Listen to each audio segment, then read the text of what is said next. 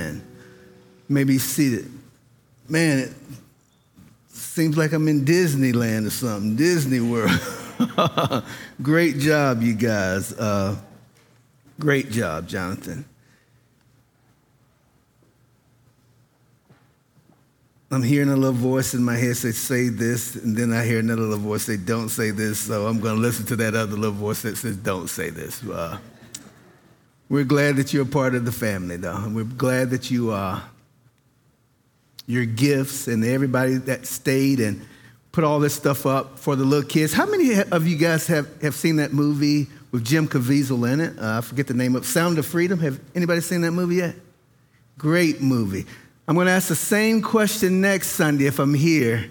I want to see all these hands raised up. That's a great movie. We're talking about Jesus says, Suffer the little children to come unto me. Uh, great movie. So many kids trapped in a, a sex trade and all that, those things, small, unimaginable at the age of kids that they still use for sex trades and all that. It's just a great movie. I think the I was too busy eating the popcorn like I do at, at movies, and I wasn't looking at the screen. But they told me the people who I went with, they said that uh, it took them five or six years to make the movie and to release it, and all because of the government. It, it, it was it, it was so personable, and it, and, and, and, it, and it, you know sex trade is something that we could do a great job. We could stop it or come close to stopping it. But it's just the people, the elites, that keeps it going. And, and, it's just a great movie. We need to be praying for all that. That's why, and I say that because of the kids that are coming, whether it's five kids, whether it's 11 kids, whether it's 30 kids, whether if it's one child that shows up. We don't know what's going on in their lives. We're here to share Jesus Christ, the hope of glory with them. And so, everyone that comes out, just remember that and love on the kids, teach them about Jesus. Those seeds are being planted. And they may never come up when we're around, but God is always working. So, it's very important. Please do this. We're in 1 Corinthians chapter 9. If I came up to you guys and handed you a card blanche, debit card. It's got more money on it that you could ever spend in this lifetime. It's, it's, it's a, the, the gold card. And if I gave that to you, I want to know the first thing you would buy with that card. Now, hold that thought. I'm going to come back to it. But, you know, cut loose. I know it's Sunday. You don't want to be thinking like that. But really think of the first thing that you would buy. I also read a survey about Americans, and they asked this question If you could have an extra hour a day, you got 25 hours in a day, or if you could have $10,000 more a year on your paycheck, which one would you choose? What do you think Americans said? They, eight out of 10 said Give me the money. I'll take the money. There was another at all poll came out not too long ago. They asked Americans this question. Real simple. Would you rather be rich or would you rather be thin? You know which one I chose. Guess what Americans said? Pass the cheesecake. 83% of Americans said they'd much rather be rich. The fat thing wouldn't bother them so much if they were rich. My question is what's up with Americans and this love and this drive for money? Why do Americans just want to so unabashedly go after getting more cash? Back to that Genie Gold card. I don't want you to, uh, I don't want to know what you would have purchased with your first purchase, I just have one question Who is it for? Hmm. Don't be ashamed because eight out of 10 of us, we have this problem. I understand it because when I thought about unlimited resources, I didn't immediately think about you. And I'm sure you didn't immediately think about me. I thought about my broken down truck, not about your broken down car. I was thinking about improving my view in the backyard, not improving yours. I was kind of uh, thinking about a lot of places in my home that needs remodeling, not the places in your home that needs remodeling. And as we think about this and as we look at this today, your wish list, no matter how outrageous that wish list is, we have to understand it's no problem for God. The problem, as always, is with our motives. James 4, before we jump into 1 Corinthians 9, I'd like to take you to a, a little passage. James says, just to remind ourselves, God has promised never to become our personal genie. He has never said, wait a minute, I could give you whatever you want, and I would if your heart was in line and in tune with me. But see, that's the problem with us people. Generally, our default mechanism don't go towards God. They generally go toward our own interests. And the Bible says that's the reason when we pray, we don't get answers to our prayers. Verse 3, he says we're talking about prayer, and you do not receive this, James 4 3, because you ask with, here's a good phrase, wrong motives. What would those wrong motives be? Great question. We'll keep reading. Here's the wrong motives so that you may spend what you get on your pleasure. On your pleasure. See, you weren't thinking about me, and I wasn't thinking about you. And see, that's a bit of a problem here because according to the Bible, the problem is not that it's not about pleasing you. The resources that you have, say your life, it needs to be thinking about someone else. And I think the proper, proper biblical answer would be God. Not about serving you. We should think about serving God. But if you've ever read through Acts 17, Paul's preaching to the Athenians, the problem with us serving God it's a bit of a misnomer because God doesn't need anything. If you were to go this afternoon and knock on God's door and ask Him, hey, can I serve you? Can I bring you? Can I give you anything? He's going to say, thank you very much. I don't need a thing. But this is what you can do. You can go to your neighbor. Remember the scripture says, John 3:16, I laid down my life for you, the theme of that.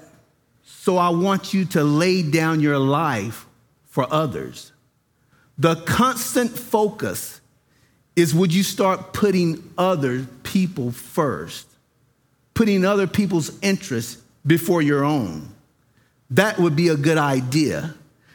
Because biblically, that's how it works. Because what we need to see is that your whole default set of desires is to please yourself.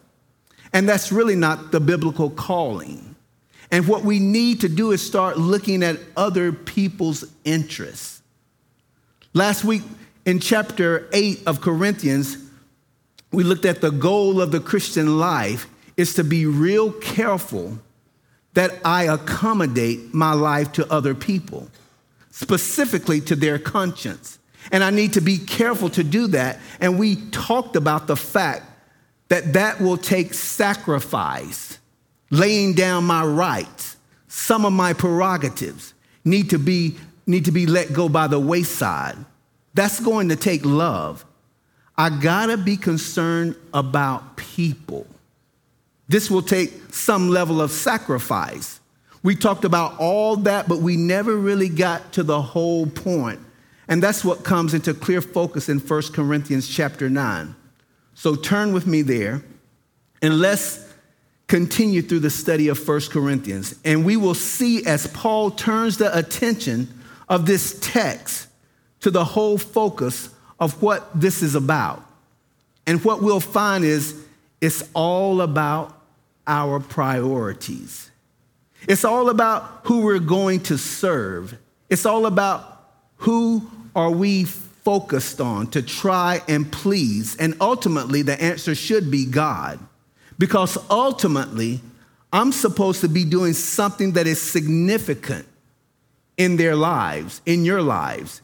And that's what Paul starts to get at at the heart of the passage, which we'll start on verse 19. I've decided to take the center of this chapter, lest I lose my bearing.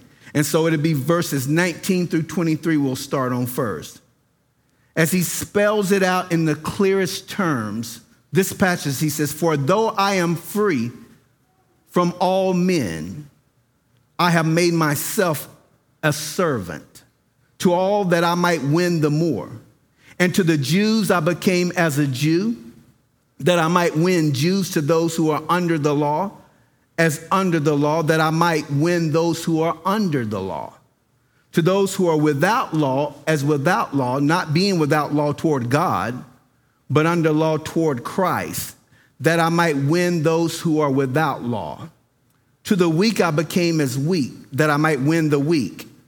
I have become all things to all men that I might by all means save some. That's his goal. Now, this I do for the gospel's sake, that I might be partakers of it with you. So, as he spells out the, in clearest terms this passage, he says, Though I am free, Paul speaking about himself. And that's the catchphrase from chapter 8.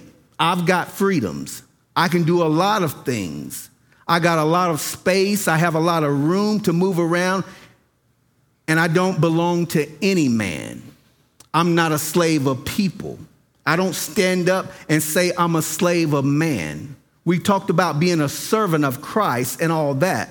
But you know, now, interest, interestingly enough, as my Christian life plays out, here's what it looks like I make myself a slave to everyone.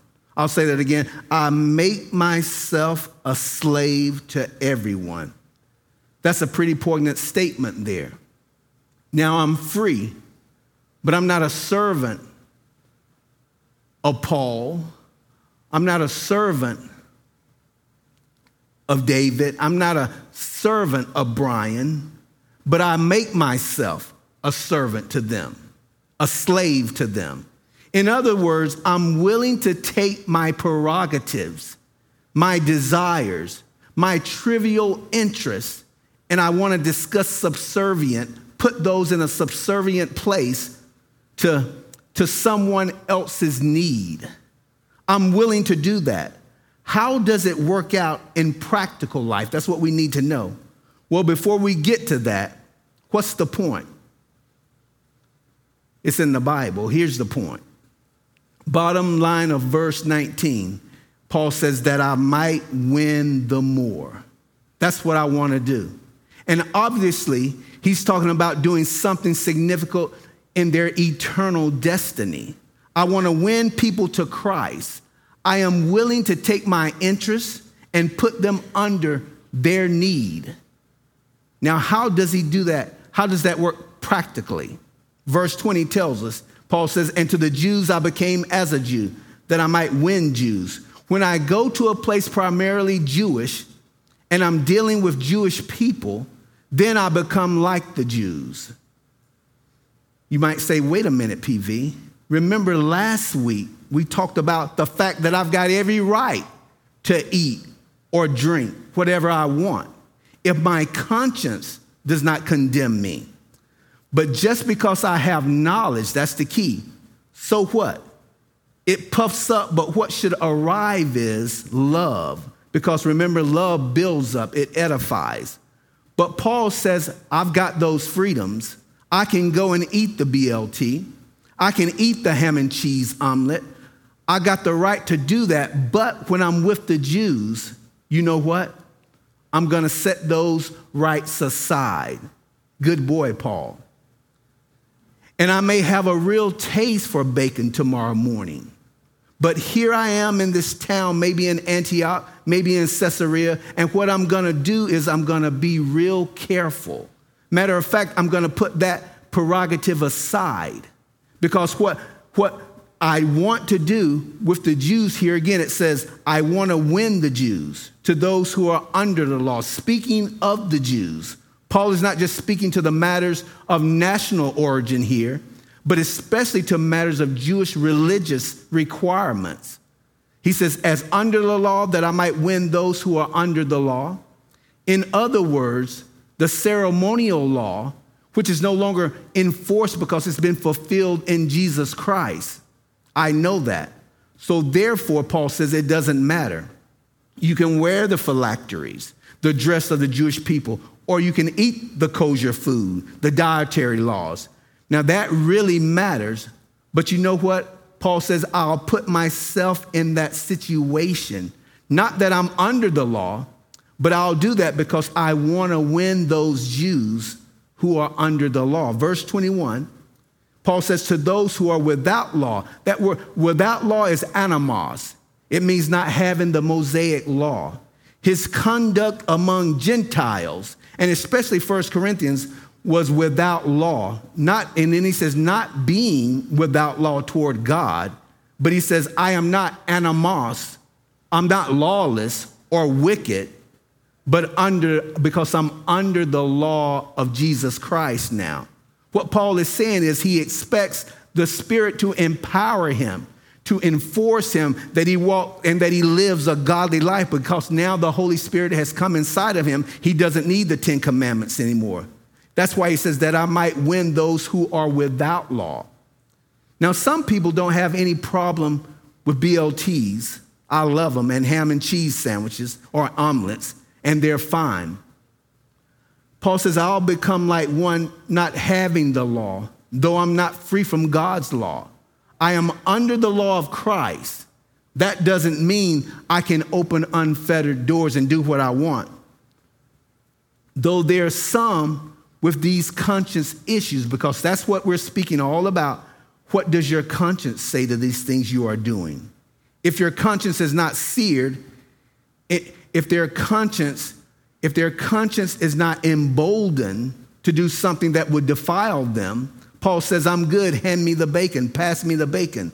I'm cool because I like to win those not having the law. Verse 22 tells us, Paul says, To the weak, I became as weak, that I might win the weak. I have become all things to all men, that I might by all men, means save some. That's the first time that word save has come up to us. It's transitioning where you're at, which you're in the kingdom of darkness right now. He wants to save you and bring you into the kingdom. Paul says, Now this I do for the sake of the gospel that I may be partakers of it with you. See, I've become all things to all men, Paul says, that I might by all possible means save some. That was his goal. That was his life goals when he met Jesus Christ. The same life goals that we should have if we met Jesus Christ. And that's the first time the word saved is used. And he's changing what he's wanting to do is change their eternal destiny.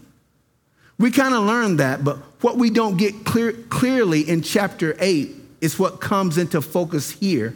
For the Apostle Paul, he is a card carrying church planter. He is an apostle. He goes and he builds churches. He's saying, My whole goal in this community is to see them saved.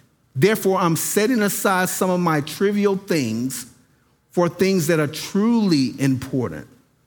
That's the whole theme of this doing things that are truly important today. And that's the work we all have to do. We should be willing to ditch the unimportant for the important. I was reading on my phone, and there was an article about two feuding next door neighbors, and the whole feud turned into a lawsuit and you'll never believe what they were feuding over. It was in, I think it was in San Diego. They were feuding over wind chimes. One wind chimes. One man had placed a wind chime on the front of his lawn, on his own porch. Ding, ding, ling, ding, ling, ling, ding, ding. His neighbor, which they said was about 30 yards down, told him, Your wind chimes are going to drive me crazy. I'm going to pull my hair out. Please take it down. You know what the guy who had the wind chime said? I have every right, and he was right, to have this wind chime on my porch. Ding, ding, ding, ding, ding, ding. After a couple of years, they went to court for wind chimes. They've been in court now for six years. Hadn't came, come to a conclusion yet. So I need to send them this link to this teaching here. I can help them out a little bit. For six years, they're talking, arguing about a wind chime. That's a relationship to things and the pleasure that I might derive from those things. Is, not, is that not as important as people? Of course. All he had to do was take that wind chime down if he cared more about people than things. We come to find out, and he's not the only one, we care more about things than people. If, if we didn't, if they didn't, they wouldn't have went to court, and they're still going to court for six years. The reason I say this is for 15 years, I couldn't believe this. This question has been asked to high school students, and this is the seniors if their house was burning down and you had to save your dog or either a stranger in your house, which one would you save? Eight out of 10 people, 15 years they've been asking these questions. I don't know if it's come to Gwinnett County yet. 15 years they've been asking this question. Eight out of 10 people said they would save their dog.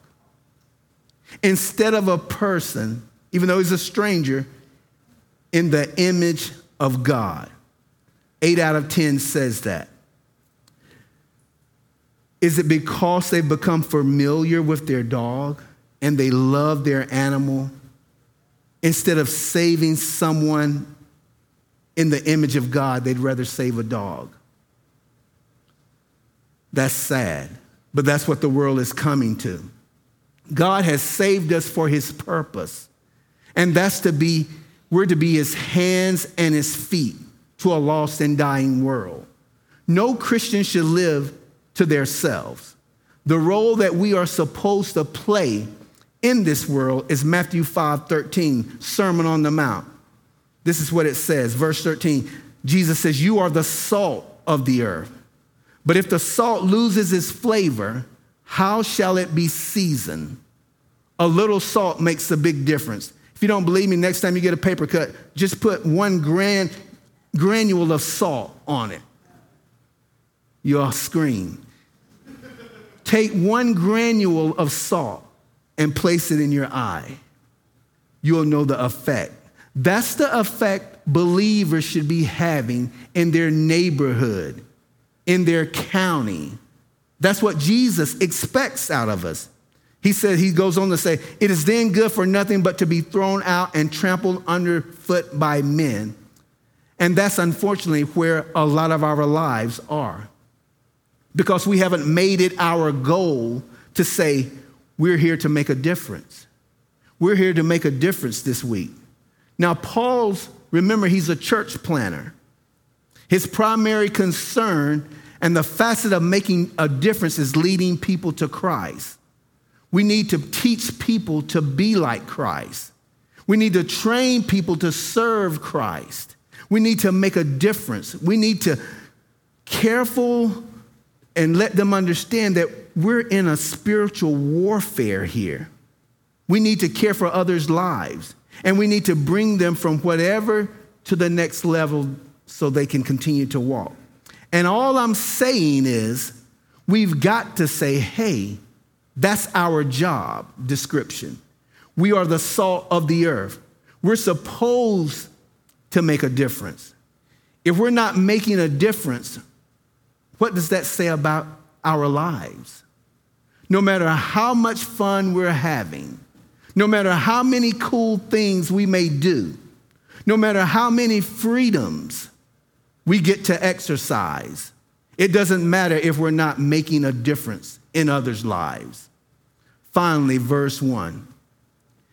Paul starts out, it seems to me the kids have been running the asylum ever since he hit uh, Corinth. They're not listening, they're disrespecting their parent, Paul, until Paul, he can't take it anymore. It's built up in him. Parents, you ever felt like that before?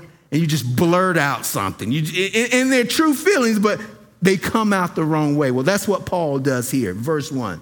Paul says, Am I not an apostle? You're not giving me any respect. That's the reason he says that. Am I not an apostle to you guys? Am I not free? I can do what I want to do. That's why I just wrote, well, the Holy Spirit wrote chapters 8. Have I not seen Jesus Christ our Lord? Not only on the road to Damascus, but again, those three and a half years he spent in Arabia, Jesus is teaching him so many things and he's understanding so many things. He, he has to unwind all of Paul's theology and set it straight again for those three and a half years. Are you not my work in the Lord? Then he says, if I am, this almost reminds me of when my mom would just hit me with it. And she needed to a lot, by the way. With tears in her eyes, I believe Paul is about to do that. He says, If I am not an apostle to others, yet doubtless I am to you, Corinthians. For you are the seal, that stamp, that wax seal when they would send lumber down uh, uh, to the river to, for someone else to take. It has the seal on it. Paul says, You're my seal of my apostleship in the Lord. Your very existence authenticates that Paul is an apostle. Verse 3 My defense to those who examine me is this the Corinthians are in the process of examining Paul still, ever since he came to town. And the examination is related to him being an apostle still. Do we have no rights? And that word is exousia. Do I have no authority to eat and drink? He explained that in chapter 7. I can eat and drink anything I want to if, as long as I can bless it just as they have the exousia to eat and drink, but has given it up for the sake of others. What Paul is mostly likely doing is arguing for the right to their support. And it's so funny. He, he, he lays out a brilliant case to his rights of you guys supporting me. And then I think in chapter in verse 10 or 13, he says, But I don't want it. But I want you to know that it's there for, for me. I should be able to do that. He says in verse 5 Do we have no right to take along a believing wife, as do also the other apostles, the brothers of the Lord and Cephas? I mean, I can't have a nice domestic life too. I can't have that. Now, think about this. We've already learned in chapter 7, Paul has set aside his prerogatives, his rights to not take on marriage and a family kids on his knee. He knows nothing about that. That would be really nice. And it would be really fun for Paul. It's fulfilling, it's cozy. It would be a beautiful Norman Rockwell picture. Paul wanted that too. It's great to do and it's great to have. But Paul gives that up. And that's what he's telling the Corinthians. I laid all that aside. In Matthew and 1 Corinthians 7, Paul says, if you can do that, if you want to do that, you ought to do that. That's your right. That's great. And he says, I've done that, but I've got the right to bring a wife along if I want to. Because look at all the other leaders in the church. Look at all the other apostles. Look at the Lord's brothers. Look at Cephas. Now, Cephas, the argument, they don't think, most theologians think that Peter has never come to Corinth. He never came to Corinth. But they had heard so much about Peter that they still wanted to be like Peter. So that tells you a, lot, a little about Peter there. But uh, most of them think he never came to Corinth. He's given up, Paul has given up certain freedoms, he's given up some comforts of life. Let's just put it this way it would be nice for Paul after a long day of ministering to people in Corinth to come home, get a nice kiss from his beautiful wife, sit in the, in the recliner, and just enjoy the rest of the afternoon. That's his rights. He could do that. But once again, Paul gives all of that up to be a servant of Christ. I don't think Miss Saul of Tarsus would have understood that, would have went for that, because Paul was sold out for the gospel of Jesus Christ. You might say, well, what if I'm already married? So, what does this mean for me? See, I guess it has no application for me, but it has huge applications. Think about it. Is there nobody who's married that has a passion for being salt and light now that they're saved in people's lives? Who has a concern for lost people? Who cares that their lives make a difference, even though you are married? What about that nice Norman Rockwell painting. Paul says, See what I'm saying? Nobody. And God proved this to me this last week when I was just kicked back watching tennis matches on TV. I had my Sprite in one hand, my bag of chips in the other, and I was doing, I was feeling pretty good because I love tennis, I love watching it. And I said, Man, this is the life. And then all of a sudden I get a text Hey, could you meet me here? Could we do this? Or I got a phone call. Hey, can you meet me here?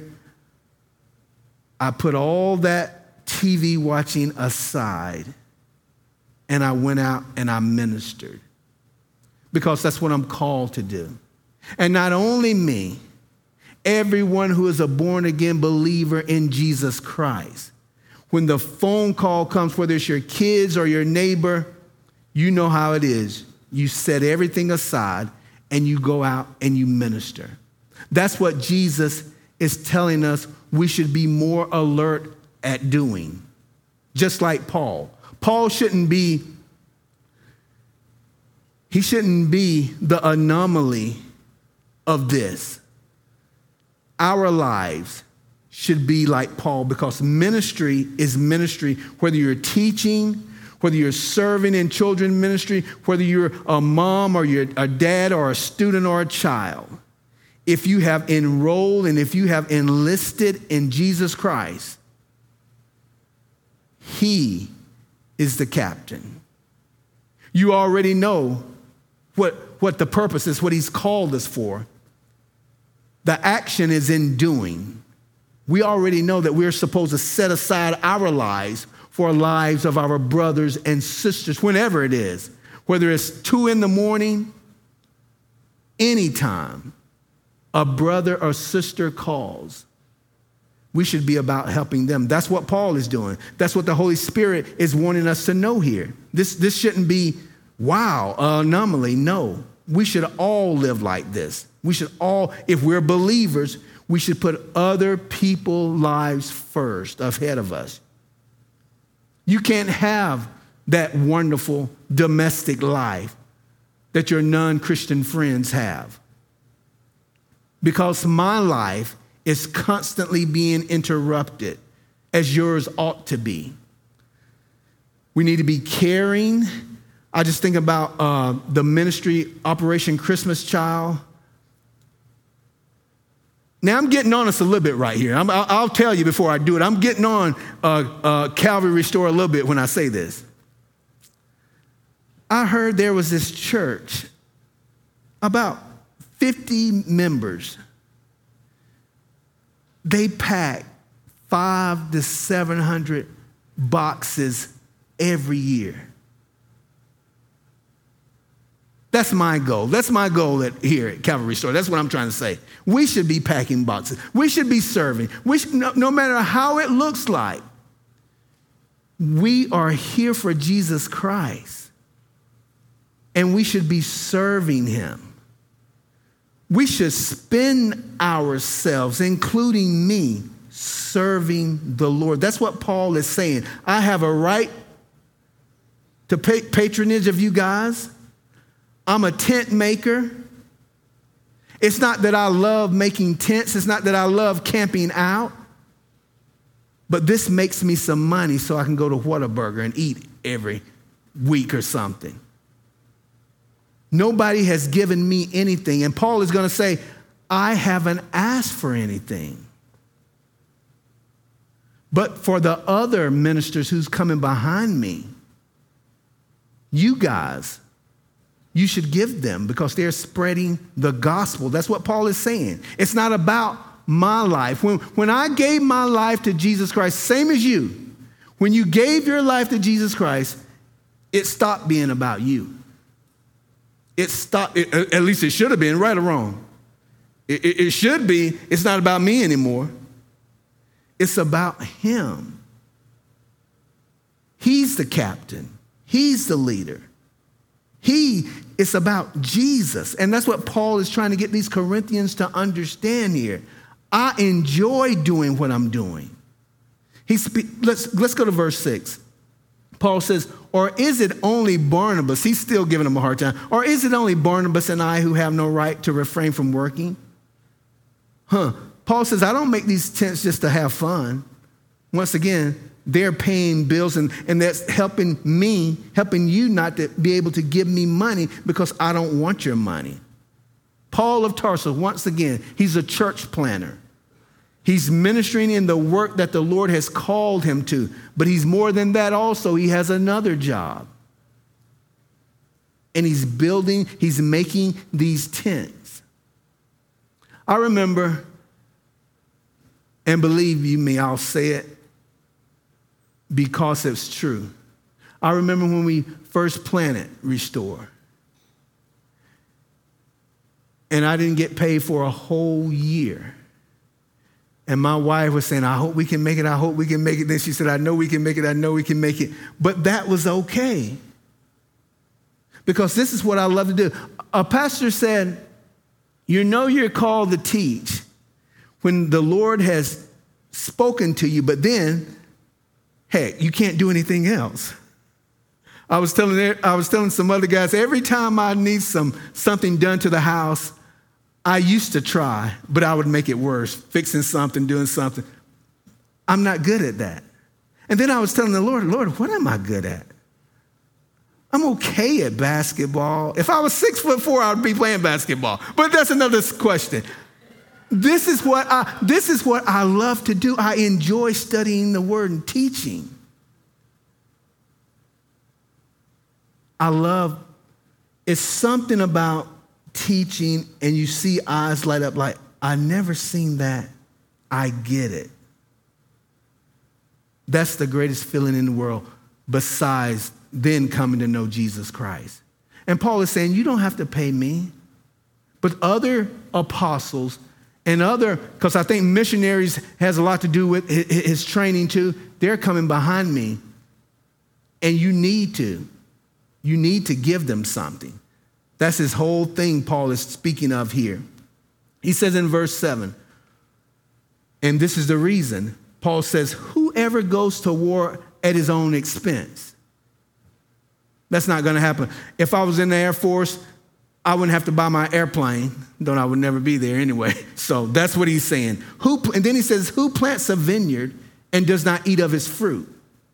Or who tends a flock and does not drink of the milk of the flock. Yeah, you drink of the milk. I, I can't help but to think of Lori Bowman, her and her chickens. She loves her chickens. Anybody know, Lord knows she loves her chickens.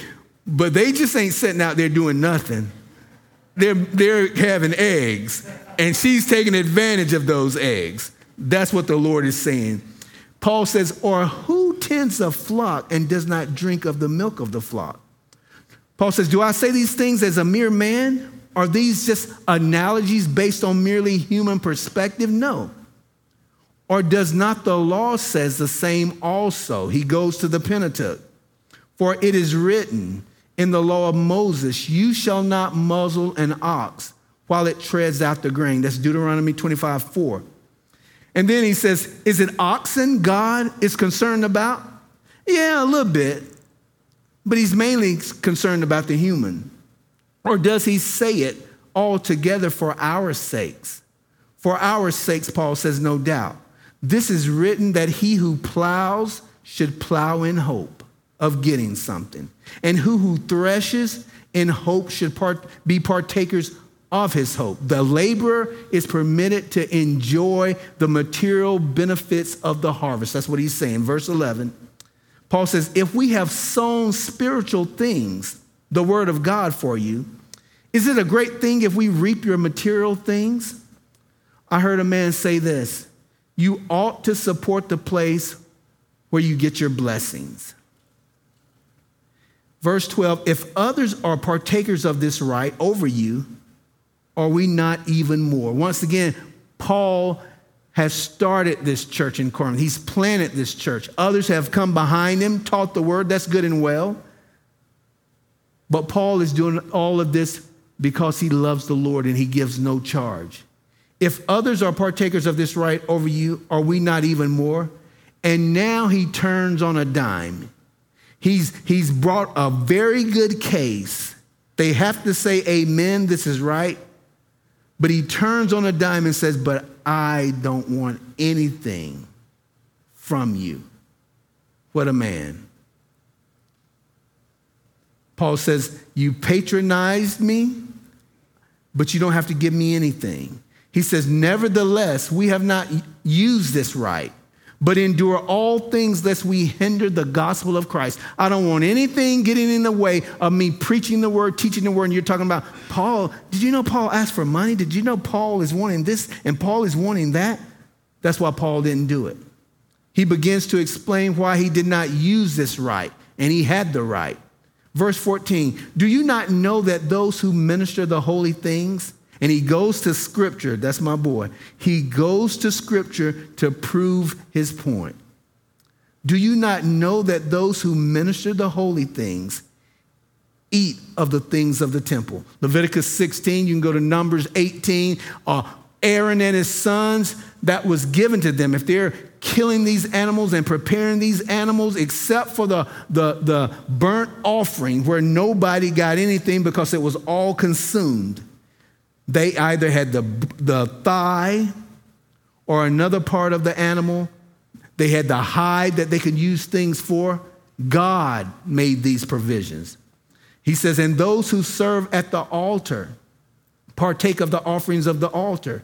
Even so, the Lord has commanded, He charged that those who preach the gospel should live from the gospel. It was Jesus Christ who said in Luke 10 7, when he set, sent the, the, the, the 70 out, he says, and remain in the same house, eating and drinking such things as they give, for the laborer is worthy of his wages.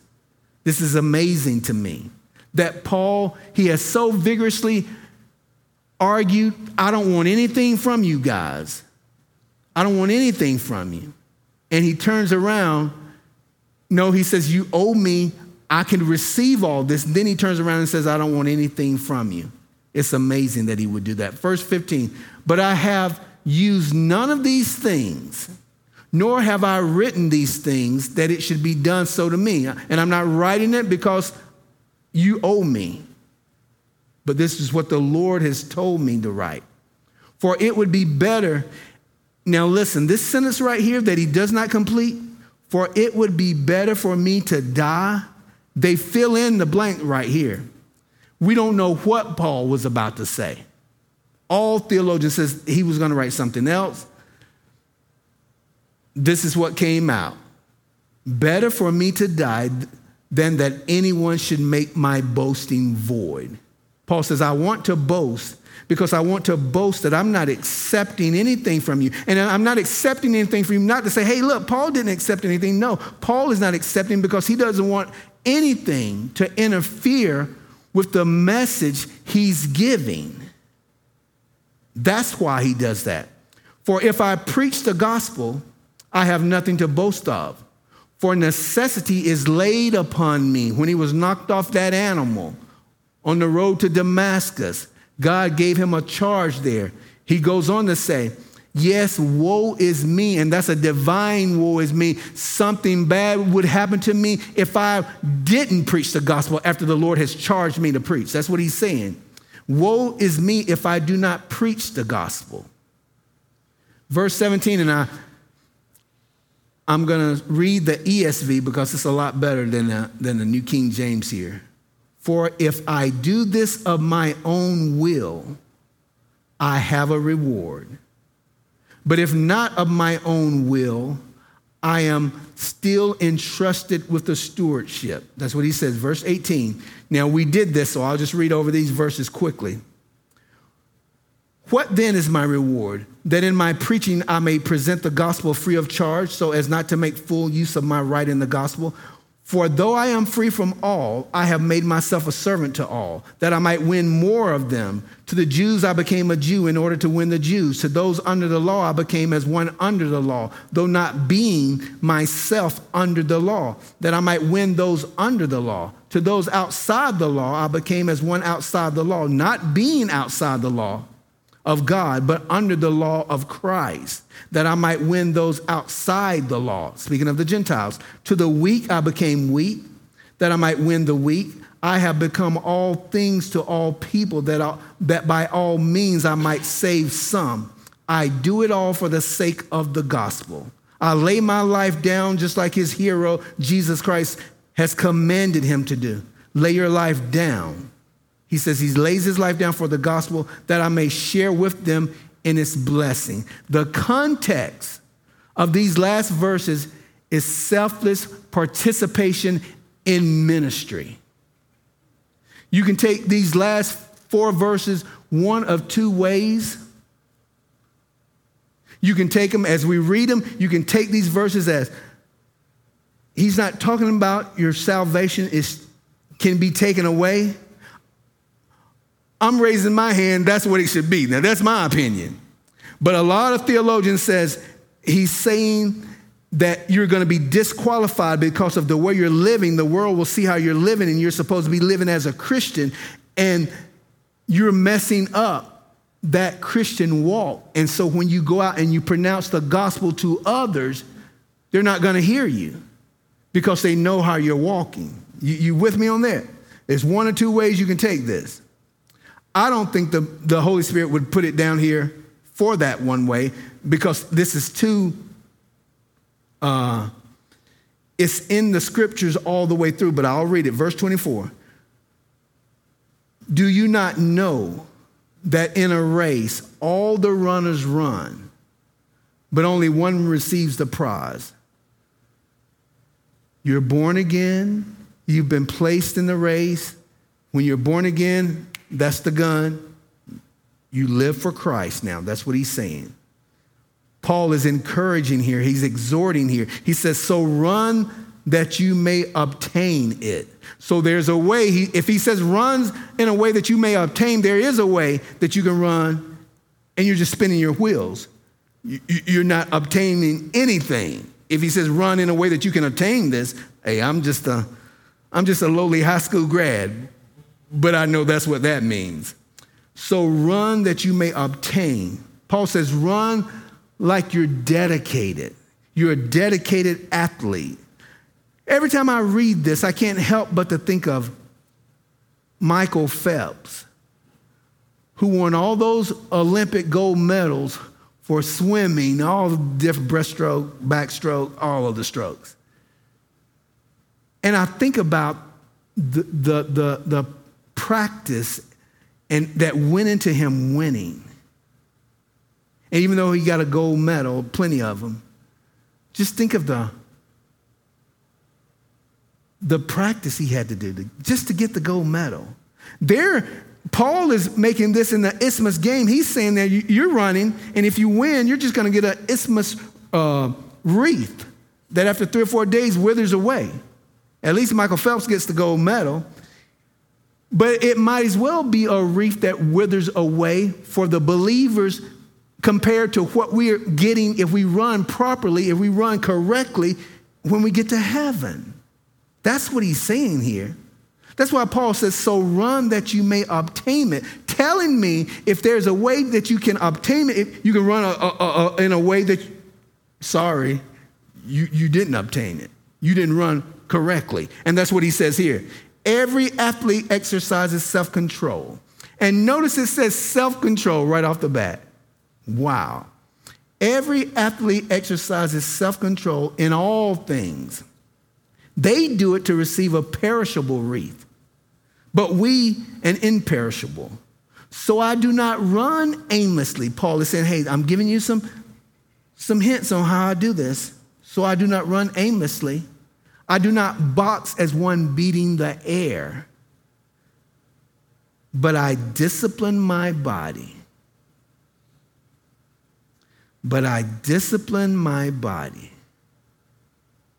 But I discipline my body. Why do you read scripture so much? I discipline my body. Why do you pray? I discipline my body. That's what he means there.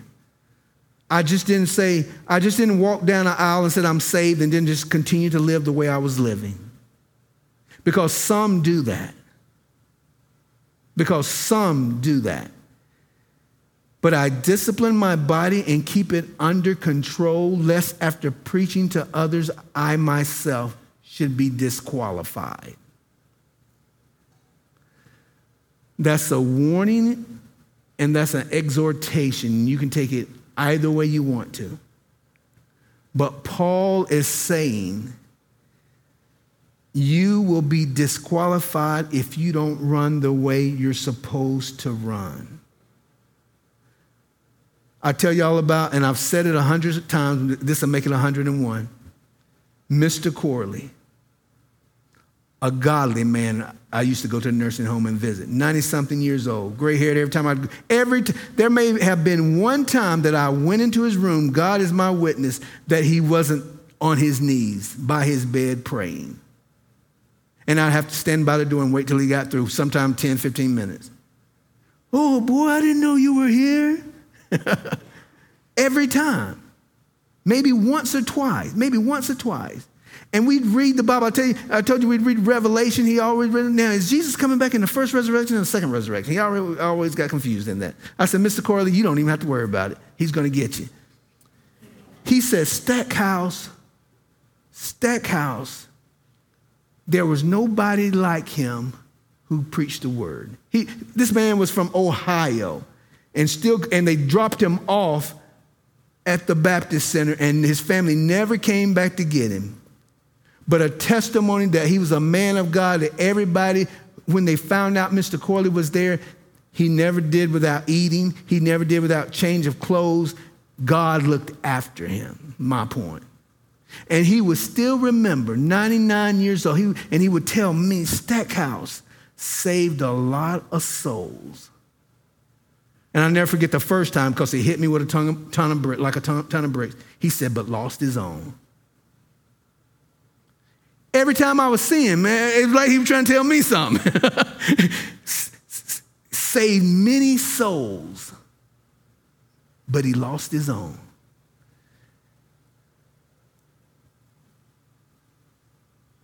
It matters. Do this is my opinion. Do you think that Jesus Christ hung on the cross and, and, and suffered the way he suffered and all those things for us to, I'm saved, and then to live like we're not saved.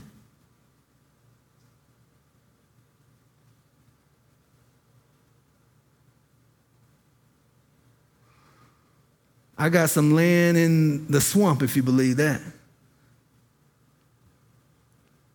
Not that we're perfect, we're not going to be perfect, but there's a sphere of righteousness that we should walk in.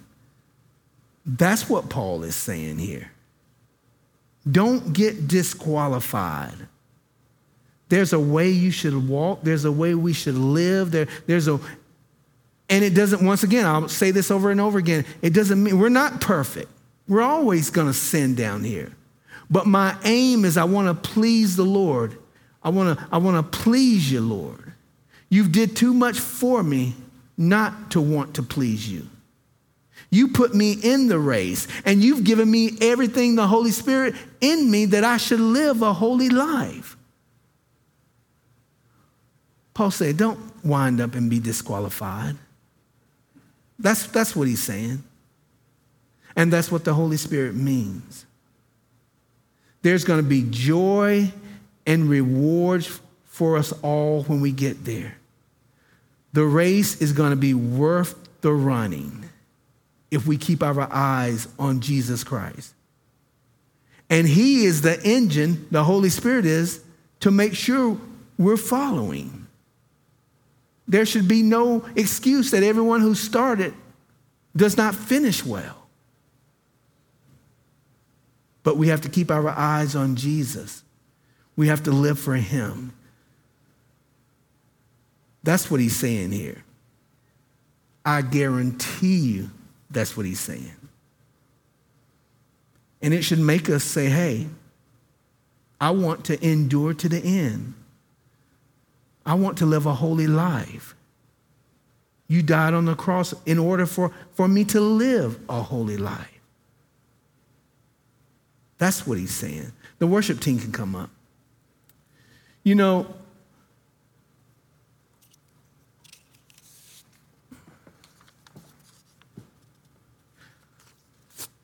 when I'm not here on some, some Sundays,